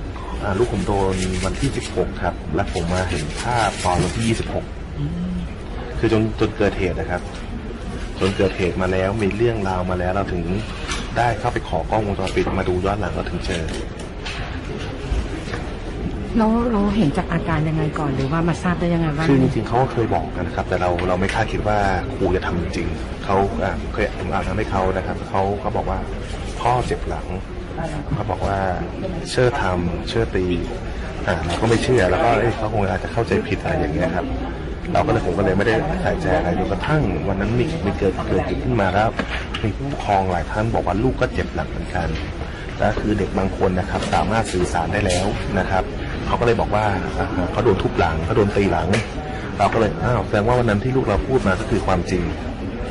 ในประมาณนี้ครับ เราก็เลยต้องไปขอคลิปมาแล้วเข้าเข้ามาขอดูดูภาพนะครับแล้วเราก็เจอว่าลูกเราโดนตีหลังอย่างรุนแรงจริงตีลักษณะของการง้างมือตีนะครับไม่อย่าเรียกว่าตีกว่าเรียกว่าตบดีกว่าครับตบหลังแบบแรงครับใช้วิธีการง้างมือซึ่งมันรุนแรงกับเด็กมากเกินไป คือแค่ฟังเรายังรู้สึกไม่รู้สึกไม่ดีเลยอะเพราะว่าโอ้แล้วถ้าคิดเป็นลูกเป็นหลานของเราเนี่ยดูอยู่บ้านเหรอดูแลกันยังไงลิ้นไม่ให้ไต่ไรไม่ให้ตอมไปถึงโรงเรียน คิดว่าน่าจะได้อยู่ในสภาพแวดล้อมที่ดี ได้รับการศึกษากับกายว่า ถูกทำลายร่างกายในลักษณะนี้ค่ะ แล้วก็ไม่ใช่แค่พี่เลี้ยงด้วย ก็บางคนเนี่ยเป็นเป็นเหมือนกับว่าเป็นชาวต่างชาติที่เข้ามาเป็น แบบมาสอนภาษาที่บอกว่าเป็นชาวฟิลิปปินส์ด้วยนะคะ อันนี้ก็เลยต้องถามกันเหมือนกันบอกว่า เอ๊ะแล้วอย่างนี้เขามีความผิดไหมถ้าเกิดทำร้ายเด็กจริงเนี่ยก็ต้องประสานต่อหมอดำเนินคดีเหมือนกันนะ เห็นบอกว่าล่าสุดเนี่ยไปตรวจสอบแล้ว ไม่มีใบอนุญาตทำงานนะสำหรับชาวต่างชาติคนนี้นะคะ อันนี้ก็ต้องถามกลับไปที่โรงเรียนแล้วว่า แล้วคุณรับเขามาทำงานได้ยังไง ในเมื่อถ้าเกิดมาในฐานะเป็นวีซ่านักท่องเที่ยวแล้ววีซ่าขาด แล้วทำไมถึงรับมาทำงานได้ จริงๆต้องต้องมีใบอนุญาตการทำงานสำหรับครูต่างชาติด้วยหรือไม่นะคะ อันนี้เนี่ยทางสาธารณาสุข หรือว่าเอ้ยไม่ใช่สิศึกษาธิการ และทางสอชอเนี่ยก็คงจะต้องไปดูแลให้เข้มงวดมากกว่านี้นะ ดิฉันเชื่อว่าน่าจะเป็นจุดเริ่มต้นแล้วล่ะ เพราะเห็นบอกว่าเบื้องต้นเนี่ย ก็คงจะต้องไปตรวจสอบของของทั้งเครือโรงเรียนแห่งนี้เลยนะ เพราะว่าโรงเรียนแห่งนี้นี่เป็นเป็นเครือใหญ่เลยนะคะ มีอยู่หลายพื้นที่หลายจุดในเขตกรทมในต่างจังหวัดด้วยนะคะ ก็ตอนนี้ก็มีการพูดคุยกันถึงอยากจะให้ลูกออกจากโรงเรียนด้วย ก็ต้องไปดูว่าจะให้ออกกี่คน แล้วทางหน่วยงานที่เกี่ยวข้องเนี่ยจะดูแลได้ไหมว่าจะให้ไปเรียนที่ไหนได้บ้าง เพราะว่าตอนนี้มันก็ก็กลางเทอมเนาะถ้าจะย้ายตอนนี้ก็คงอาจจะต้อง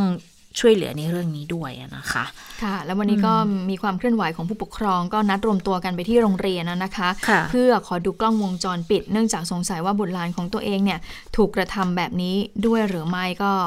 วุ่นวายทีเดียวก็ทำให้ทางตำรวจเนี่ยจะต้องไปประสานอำนวยความสะดวกให้กับเอ่อในในพื้นที่โรงเรียนแห่งนั้น เนื่องจากว่ามีผู้ปกครองจำนวนมากไป แล้วก็ไม่พอใจกับเหตุการณ์ที่เกิดขึ้นนี้นะคะ ทีนี้รัฐมนตรีช่วยว่าการกระทรวง ศึกษาธิการก็มีการพูดถึงเหมือนกันกรณีที่ผู้ปกครองเนี่ยมีความประสงค์ให้ลูกออกจากโรงเรียนนะคะก็บอกว่าตอนนี้เนี่ยผู้ปกครองบางส่วนเนี่ยก็ประสงค์ให้ลูกไปเรียนที่อื่นแล้วนะคะรัฐมนตรีช่วยก็บอกว่าก็สั่งการให้สชเนี่ยไปดำเนินการช่วยเหลืออำนวยความสะดวกให้เรื่องของการย้ายโรงเรียนให้กับนักเรียนต่อไปสำหรับกรณีที่มีเด็กถูกกระทำจำนวนเท่าใด ถูกทำร้ายกี่ครั้ง แล้วก็จะมีที่แล้วก็จะมีครูกี่คนเนี่ยที่มีส่วนที่ทำร้ายนักเรียนเพิ่มเติมกี่คนนะตอนนี้ยังบอกไม่ได้นะคะ แต่ก็ได้ประสานกับทางตำรวจในการตรวจสอบกล้องวงจรปิด แล้วก็อยู่ระหว่างการรวบรวมข้อมูลจากผู้ปกครอง แล้วก็ทางตำรวจแล้วค่ะ แต่เห็นว่าคุณจิชตาค่ะเขามีการตั้งข้อหากับครูที่ทำร้ายเอ่อนักเรียนแล้วใช่ไหมคะ ใช่ค่ะ อย่างน้อยๆก็ 3 ข้อกล่าวหาแล้วนะคะสำหรับพี่เลี้ยงเรียกว่าพี่เลี้ยงดีกว่าเขาไม่ไม่ใช่ไม่ไม่ใช่ใช่เรียกว่าครูครูใช่ไหมเพราะเขาไม่ได้ใบสอทอเขาสอสอทอเขาบอกว่าไม่มีคำว่าครูพี่เลี้ยงนะ แต่ว่ามีแต่คำว่าพี่เลี้ยงคือมีคุณครู แล้วก็มีพี่เลี้ยงแต่บางทีเนี่ยพูดเรียกกันว่าเป็นครูพี่เลี้ยง ซึ่งซึ่งไอ้เรื่องชื่อเนี่ยอืมดิฉันว่ามันก็ไม่ได้มีมีเป็นเป็นหลักใหญ่ใจความเท่าไหร่หรอกอยู่ที่พฤติกรรมมากกว่า ในการที่กระทำยังไงกับเด็กอะนะคะ แต่ว่าทำด้วยความรุนแรงแบบนี้เนี่ยก็แน่นอนว่าถูกดำเนินคดี แล้วยอมความไม่ได้ด้วยเพราะถือเป็นคดีอาญา ทำร้ายเด็กมีพรบเด็กคุ้มครองอยู่ด้วยนะคะ ก็บอกว่าตอนนี้เนี่ยมีการสั่งการไปแล้วทางภูธรภาคหนึ่งเพราะว่าเกิดในพื้นที่ต่างจังหวัดนะคะ ก็บอกว่าให้กำชับไปละทางสพชัยพฤกษ์ให้ไปติดตามข้อเท็จจริง อย่าไปโน้มเอียงตามกระแสสังคม แต่ก็คือปรากฏคลิปจากผู้ปกครองไม่ต่ำกว่า 10 คลิปอะค่ะ แล้วมีการสอบปากคำคนที่อยู่ในเหตุการณ์ทั้งครูทั้งผู้ปกครองไม่ต่ำกว่า 10 ปากด้วย หลักฐานที่หาได้เนี่ยยอมรับว่าครูคนนี้ลงโทษเด็ก เกินกว่าเหตุ เบื้องต้นถูกดำเนินคดีข้อหาทำร้ายร่างกาย กักขังหน่วงเหนี่ยว แล้วก็ผิดพรบครูนะคะ ส่วนข้อหาอื่นกำลังรอสหวิชาชีพเข้าพูดคุยประเมินสภาพจิตใจของเด็กก่อน ว่าเขาได้รับผลกระทบมากน้อยแค่ไหน ถ้าเกิดกระทบก็แจ้งข้อหาเพิ่มได้เหมือนกัน วันนี้เรียกมาสอบปากคำเพิ่มเติมนะคะ เพราะว่าไม่ใช่แค่ทำร้ายร่างกายมีมีการแบบว่าเอาเด็กไปขังไว้ในห้องน้ำอะ คุณพึ่งนภาอืมคิดดูสิ เด็กอายุเท่าไหร่แล้วไปทำกับเขาแบบนั้นได้ยังไงอืมอืมก็เลยบอกว่าต้องสอบเพิ่มเติมอะนะคะ แล้วตำรวจก็เลยบอกฝากบอกคุณครูบอกทุกคนเลยนะ ไม่อยากดำเนินคดีลักษณะนี้ค่ะ ขอกรณีสุดท้ายเถอะ คนเป็นครูจริงๆควรจะต้องอดทนอดกลั้น ถ้าไม่ไหวเดินออกไปจากจุดปัญหาก่อน อย่าเอาปัญหาไปลงกับเด็ก เพราะทำอะไรคุณก็ต้องรับผิดชอบและต้องถูกดำเนินคดีด้วย นะคะค่ะ ส่วนครูที่อยู่ในเหตุการณ์นะคะตามคลิปเนี่ยมีคนสงสัยเหมือนกันว่า ถือว่าเป็นตัวการร่วมหรือเป็นผู้ที่สนับสนุนหรือไม่เพราะว่าไม่ห้ามปรามนะคะเเรื่องนี้เขาบอกว่าคุณแม่ที่เอ่ออยู่ในฐานะที่เป็นทนายความด้วยนะคะ ก็เออไม่ใช่สิทนายความก็ให้คำแนะนำบอกว่าก็คงจะฟ้องหมดแหละนะคะ บอกว่าผิดไม่ผิดเนี่ยก็บอกว่าให้ศาลตัดสินเลยนะคะ แต่ชีวิตเนี่ยต้องยุ่งยากขาเสี่ยงคุกกันบ้างล่ะนะคะ ที่แน่ๆก็คือความผิดตามพรบคุ้มครองเด็กมาตรา 26 กระทำหรือละเว้นการกระทำอันเป็นการทารุณร่างกายหรือจิตใจของเด็ก มีโทษจำคุก 3 เดือน ปรับไม่เกิน 30,000 บาท หรือว่าทั้งจำทั้งปรับฐานละเว้นผิดแน่นอน แล้วก็มีคดีฟ้อง มีคดีแพ่ง ฟ้องคดีละเมิด รวมกับครูจุ่มด้วยนะคะ ครูที่เป็นคนที่ทำร้ายเด็กมา รวมถึงร้องหน่วยงานให้เพิกถอนใบอนุญาตประกอบวิชาชีพด้วยนะคะ หากไม่มีก็จะเอ่อถูกดำเนินคดีตามมาตรา 78 ระหว่างโทษจำคุกไม่เกิน 1 ปี หรือว่าปรับไม่เกิน 20,000 บาทนะคะ รวมถึงไม่แน่อาจจะฟ้องทางโรงเรียนด้วยนะคะอืมก็ถือว่าทั้เห็งนอาก็ญาทั้งแพ่งใช่ฟ้องหมดเลยนะคะ ค่ะอืมก็เป็นคดีที่ไม่อยากพูด ไม่อยากให้เกิดขึ้นบ่อยๆนะสะเทือนใจยังไงก็ไม่รู้นะคะกับเหตุการณ์ที่มันเกิดขึ้นในลักษณะนี้ค่ะอะ มาดูความเคลื่อนไหวทางการเมืองกันบ้างวันนี้หนึ่งในพักใหญ่ที่ได้เก้าอี้มากที่สุดในการเลือกตั้งด้วย แต่ว่าไม่ได้จัดตั้งรัฐบาลอย่างเพื่อไทย มีความเปลี่ยนแปลงทั้งใหญ่อยู่เหมือนกันนะคะ เพราะว่ามีการลาออกของอประธานยุทธศาสตร์พัก แล้วก็หัวหน้าพักก็ลาออกด้วย ก็ทำให้บอร์ดบริหารของพักทั้งหมดเนี่ย ก็คณะกรรมการบริหารก็ต้องออกไปโดยปริยายนะคะ ดังนั้นเขาก็ต้องหาเวลาเพื่อที่จะเลือกตั้งกันใหม่อีกครั้งหนึ่งนะคะ ก็มีการเปิดเผยของคุณชูศักดิ์สิรินิน รองหัวหน้าพักเพื่อไทยตอนนี้ปฏิบัติหน้าที่รักษาการแทนหัวหน้าพักก็เป็นประธานการประชุมค่ะ ก็บอกว่า วาระสำคัญที่ประชุมเนี่ยสเรื่องนะคะ เรื่องแรกก็คือเรื่องบุคคลและแกนนำสำคัญของพรรคที่เห็นควรว่า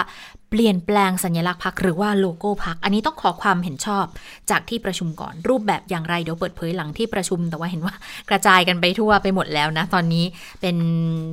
ทอแบบมีหัวนะคะ จากเดิมที่ไม่มีหัวนะคะ แล้วก็ 2 ก็คือจะต้องเตรียมจัดประชุมใหญ่วิสามันตามข้อบังคับรักษาการคณะกรรมการบริหารพรรคจะเป็นผู้กำหนด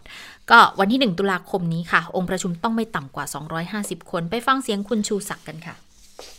ผมยืนยันว่าไม่น่าจะเป็นไปได้นะผมคิดว่าไม่น่าจะเป็นไปได้ เมื่อเช้าได้พูดไปก็คือว่าทำสื่อถามว่าทำไมมาเกิดขึ้นในช่วงนี้ ในช่วงที่มีข่าวนู้นข่าวนี้ ผมก็บอกว่าความจริงเท่าที่ผมรับรู้รับทราบเนี่ย ความพยายามในการปรับเปลี่ยนโครงสร้างของพรรคเนี่ยมีมาช้านานพอสมควรนะมีความคิดมีความต่างๆอยากจะปรับเปลี่ยนโครงสร้างของพรรคให้มันทันสมัยขึ้น ให้ทันต่อเหตุการณ์ ปรับเปลี่ยนองค์ประกอบจำนวนอย่างนี้เป็นต้น แต่ว่ามันก็ติดขัดปัญหาอุปสรรคหลายอย่าง ช่วงนี้เป็นช่วงที่ปิดสมัยประชุมสภา ปิดสมัยประชุมสภาเพราะนั้นหัวหน้าพรรคจึงตัดสินใจลาออก เพื่อให้มีการปรับเปลี่ยนโครงสร้างในช่วงนี้ จะได้ไม่กระทบต่อตำแหน่งหน้าที่อำนาจหน้าที่ของท่านที่ทำอยู่ โดยเฉพาะอย่างยิ่งผู้นำฝ่ายค้านมันก็มันก็มาลงล็อกตรงนี้พอดี เพราะนั้นไปเรื่องรัฐบาลแห่งชาติไปเรื่องกับพักไปร่วมรัฐบาลกับพักนั้นบางนี้ผมว่าเป็นไปไม่ได้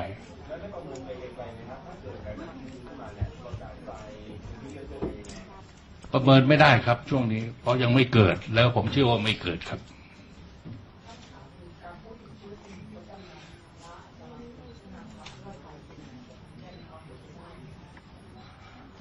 เออท่านเป็นผู้ใหญ่ของพรรคแล้วก็ขณะเดียวกัน ผมก็ยังไม่เห็นสัญญาณอะไรที่ท่านจะมามา มานำพรรคในขณะนี้ จริงอยู่ท่านอาจจะมีข้อเสนอแนะข้อแนะนำอะไรต่างๆปวงแต่ว่าเรื่องนำพักเนี่ยผมผมผมคิดว่ายังยังไกลกว่าเหตุ ค่ะก็ยังเป็นความเห็นของคุณชูศักดิ์นะคะบอกว่ายังใกล้กว่าเหตุนะคะ ทีนี้ปรากฏว่ามันก็มีกระแสข่าวมาเหมือนกันว่า การลาออกของทางคุณหญิงสุดารัตน์แล้วก็ทางหัวหน้าพักและกรรมการบริหารพักมันจะส่งผลต่อการอะไรหรือมั่งโดยเฉพาะกับรัฐบาลนะคะ ก็มีถึงขั้นบอกว่าอาจจะจัดตั้งเป็นรัฐบาลแห่งชาติหรือเปล่า เรื่องนี้ก็มีการไปถามพลเอกประยุทธ์เหมือนกันนะคะพลเอกประยุทธ์ก็บอกว่าก็เขียนกันเอาเอง ผมยังไม่เห็นเขาทำอะไรเลย ก็เป็นเรื่องของพรรคเพื่อไทยนะเป็นเรื่องของพรรคการเมือง ก็นึกอยู่แล้วแหละสื่อจะต้องมาถามผม สิ่งที่เกิดขึ้นนี่เป็นเรื่องของพรรคการเมืองที่มีการปรับเปลี่ยนกรรมการบริหารพรรคก็ถือว่าเป็นเรื่องปกติ โดยยืนยันนะว่าไม่เคยคุยเรื่องนี้กับใคร อย่าไปตั้งประเด็น บางครั้งผมก็อึดอัดใจเหมือนกันนะ ไปตั้งนู่นตั้งนี่เขียนกันออกมา แต่มันไม่ใช่ผมนี่นา ถ้าผมพูดอะไรก็เป็นไปตามที่ผมพูด เพราะผมก็คือผมนะคะพลเอกประยุทธ์บอกอย่างนั้น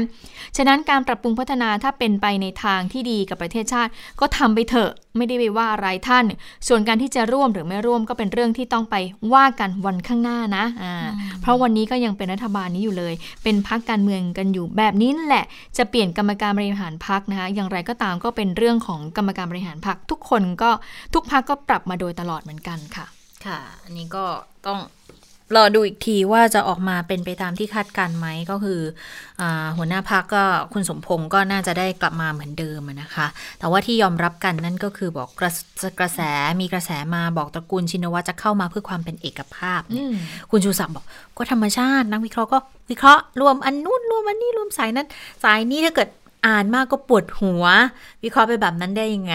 ในถึงถึงขั้นนั้นได้นะคะ เพราะว่าพรรคการเมืองเนี่ยก็บริหารกันมาช้านานแล้วแหละบุคลากรมีความรู้ความสามารถมาก ภาพที่ออกไปบอกไม่มีเอกภาพมีความขัดแย้ง ก็เป็นแค่ภาพ แต่อืมไม่ใช่ภาพสะท้อนว่าพักจะไปไม่รอดหรือไปไม่ได้นะคะ แต่ดิฉันว่าที่น่าสนใจกว่าก็คือสิ่งที่คุณชูศักดิ์ต้องปฏิเสธก่อนหน้านี้แหละ รัฐบาลแห่งชาติเนี่ยอืมไม่น่าจะเป็นขนาดนั้น เพราะว่าก็มีคนไปถามนายกไปถามรองนายกเหมือนกันนะก็บอกว่าข่าวก็เป็นแค่ข่าวนะคะค่ะเอาละค่ะ ได้เวลาสถานการณ์ในต่างประเทศนะคะคุณสวรักษ์มาแล้วสวัสดีค่ะคุณสวรักษ์ค่ะ สวัสดีค่ะ คุณผู้ฟังสวัสดีทั้งสองท่านค่ะ สวัสดีค่ะ อะไปดูโควิด -19 กันก่อนนะคะ วันนี้ก็มีการทำลายสถิติใหม่ ๆ อีกแล้วนะคะ ล่าสุดเป็นประเทศอินเดียค่ะ อินเดียเมื่อช่วงบ่ายที่ผ่านมานะคะ ตัวเลขผู้ติดเชื้อทะลุ 9 ขออภัยทะลุ 6 ล้านคนไปแล้วนะคะเขาบอกว่าที่น่าตกใจก็คือว่าสถิติจำนวนผู้ติดเชื้อรายใหม่ของอินเดียในช่วง 2-3 สัปดาห์ที่ผ่านมามันเฉลี่ย 80,000 ขึ้นต่อวันเขาบอกว่าถ้าหากสถิติของอินเดียยังเป็นเช่นนี้เนี่ยนะคะ เชื่อว่าอีกไม่กี่สัปดาห์ข้างหน้า ยอดผู้ติดเชื้อของอินเดียน่าจะแซงหน้าอเมริกา เพราะว่าตอนนี้ห่างกันประมาณ 1 ล้านนะคะ ตอนนี้ประเทศที่มีผู้ติดเชื้อมากที่สุดในโลกก็คือสหรัฐอเมริกานะคะประมาณ 7 ล้าน1แสนกว่าคน อันดับ 2 อินเดีย 6 ล้าน7หมื่นกว่าคนนี่คือห่างกันประมาณ 1 ล้านเองนะอันดับ 3 ค่ะ คือประเทศบราซิลนะคะ4ล้าน7แสน3หมื่นคน ส่วนตัวเลขผู้เสียชีวิตทั่วโลกวันนี้ก็ทำลายสถิติเช่นกัน เกิน 1 ล้านคนไปแล้วค่ะ และแน่นอนสหรัฐอเมริกาก็ยังคงเป็นประเทศที่มีผู้เสียชีวิตมากเป็นอันดับหนึ่งของโลกก็คือ 24,758 คน คิดเป็น 1 ใน 5 ของผู้เสียชีวิตทั้งโลกเลยนะคะ อันดับ 2 เป็นบราซิลค่ะ 141,741 คน อันดับ 3 ก็คือประเทศอินเดีย 95,542 คน อันนี้ก็ถือว่าเป็นตัวเลขที่ค่อนข้างน่ากังวลนะคะ โดยเฉพาะอย่างยิ่งในแถบยุโรป เพราะว่าตอนนี้เข้าสู่ช่วงฤดูหนาวแล้ว ตามปกติฤดูหนาว เวลาไม่มีโควิด -19 เนี่ย ก็คือมีคนเสียชีวิตจากไข้หวัดตามฤดูกาลเนี่ยเป็นหมื่นๆคนอยู่แล้วนะคะ แล้วก็พอปีนี้มาเจอโควิด -19 ซ้ำเข้าไปอีก เขาก็เลยกังวลว่าในยุโรปเนี่ยสถานการณ์ค่อนข้างน่าเป็นห่วงมาก ๆ นะคะ อีกประเทศหนึ่งที่ ถือว่าเป็นข่าวดี เพราะว่าสถานการณ์ดีขึ้นนั่นก็คือที่รัฐวิกตอเรียของออสเตรเลียนะคะ เมื่อเช้าที่ผ่านมานี่เองเวลาตีห้าตามเวลาท้องถิ่น ทางการได้ยกเลิกการเคอร์ฟิวนะคะ ก็ถือว่าเป็นข่าวดี สาเหตุที่เขายกเลิกเคอร์ฟิวแล้วก็เริ่มผ่อนคลายมาตรการปิดเมืองก็เพราะว่าตัวเลขผู้ติดเชื้อรายใหม่ ลดลงอย่างต่อเนื่อง แล้วก็ตัวเลขค่อนข้างน่าพอใจ ล่าสุดหมาดๆเลยนะคะ ผู้ติดเชื้อรายใหม่เนี่ยห้าคนเท่านั้นเอง นะคะ ก็ถือว่าเออเป็นเป็นไปในทิศทางที่ดี ดังนั้นตั้งแต่วันนี้เป็นต้นไปตั้งแต่เวลาตีห้าที่ผ่านมาตามเวลาท้องถิ่นนะคะชาวชาวนครเมลเบิร์นเนี่ยก็สามารถเดินทางไปทำงานไปได้ตามปกติหมดทุกอย่างนะคะ แต่ก็จะมีการควบคุมอยู่บางอย่าง เช่น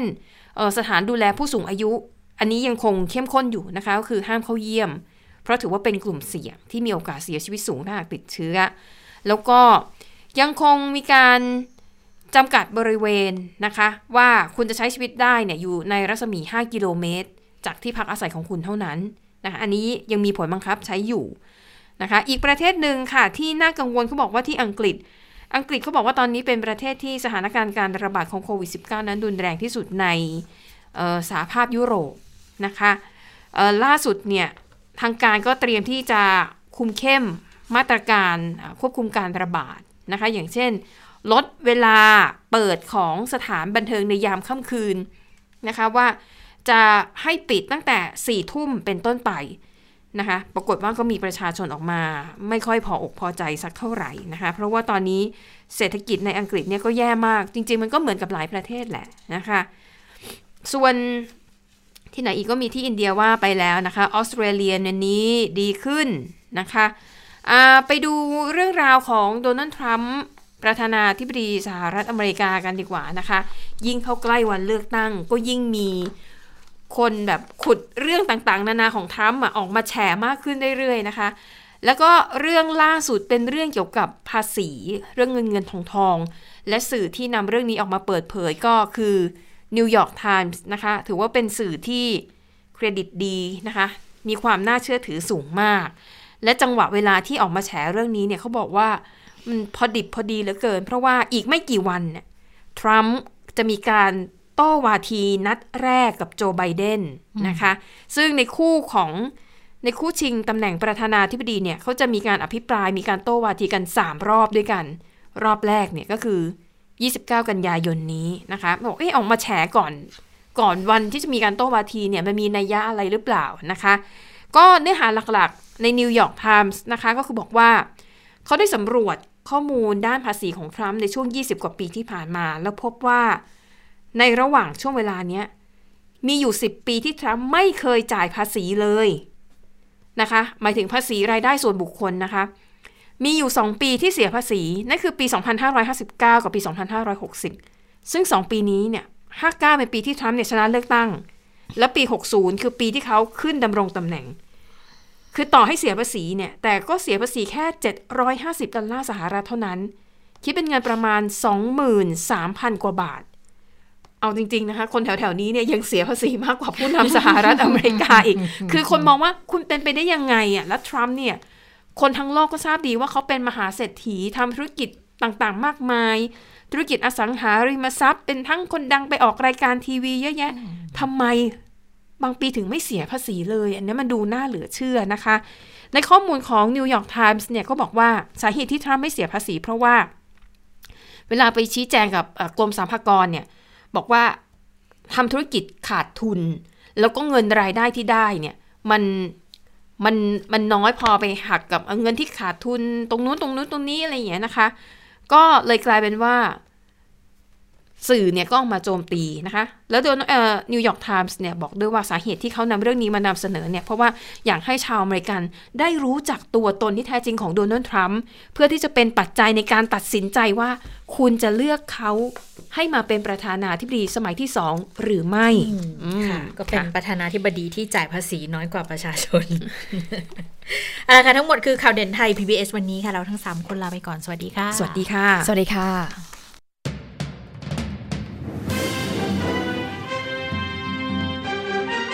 ติดตามข่าวเด่นไทย PBS ได้ทุกวันจันทร์ถึงศุกร์เวลา 15 นาฬิกา ทางไทย PBS ดิจิทัล Radio